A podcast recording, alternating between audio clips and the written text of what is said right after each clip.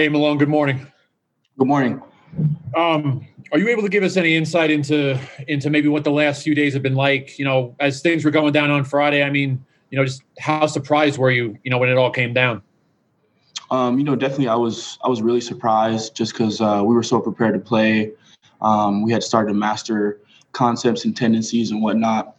So, I mean, it, it, definitely hurt not being able to go out there and compete. Um, but you know, if you put the work in and you you keep your head down, you know, you can't be too mad at that because you know all all you've done was prepare, um, put in that work, that time, that effort. So you can't be mad at that. You know, things are gonna happen. There's gonna be punches thrown in the fight. So it's just about building and uh, moving on to next week. What do you think the mood of the locker room is right now? Obviously, I'm sure that you guys were pretty down that you couldn't play on Saturday, but you know it's Monday. You'll practice, and there is a game to be played on Saturday. You know, what do you think the mood of the guys is like right now?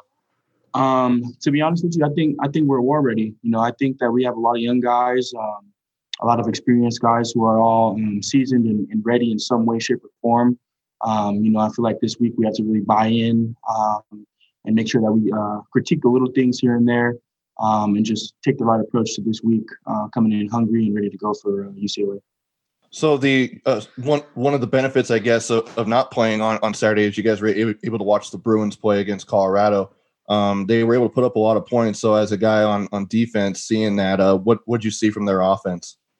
Um, you know, I, I see a lot in their offense. You know, they have a lot of potential. They have a quarterback who's uh, very versatile and um, can do a lot of damage uh, on his feet and with uh, the ball in his hands throwing. Um, but ultimately, I feel like it comes down to us uh, just preparing, um, film study, mastering our technique. Because um, at the end of the day, we're going to be the ones who go out and play.